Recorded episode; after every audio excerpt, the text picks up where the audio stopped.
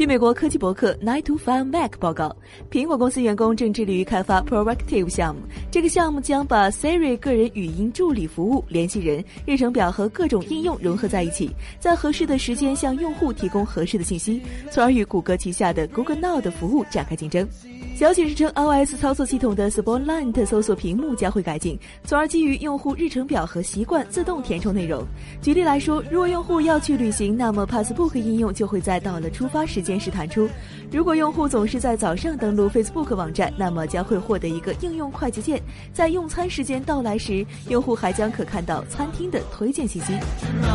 想要获取更多的科。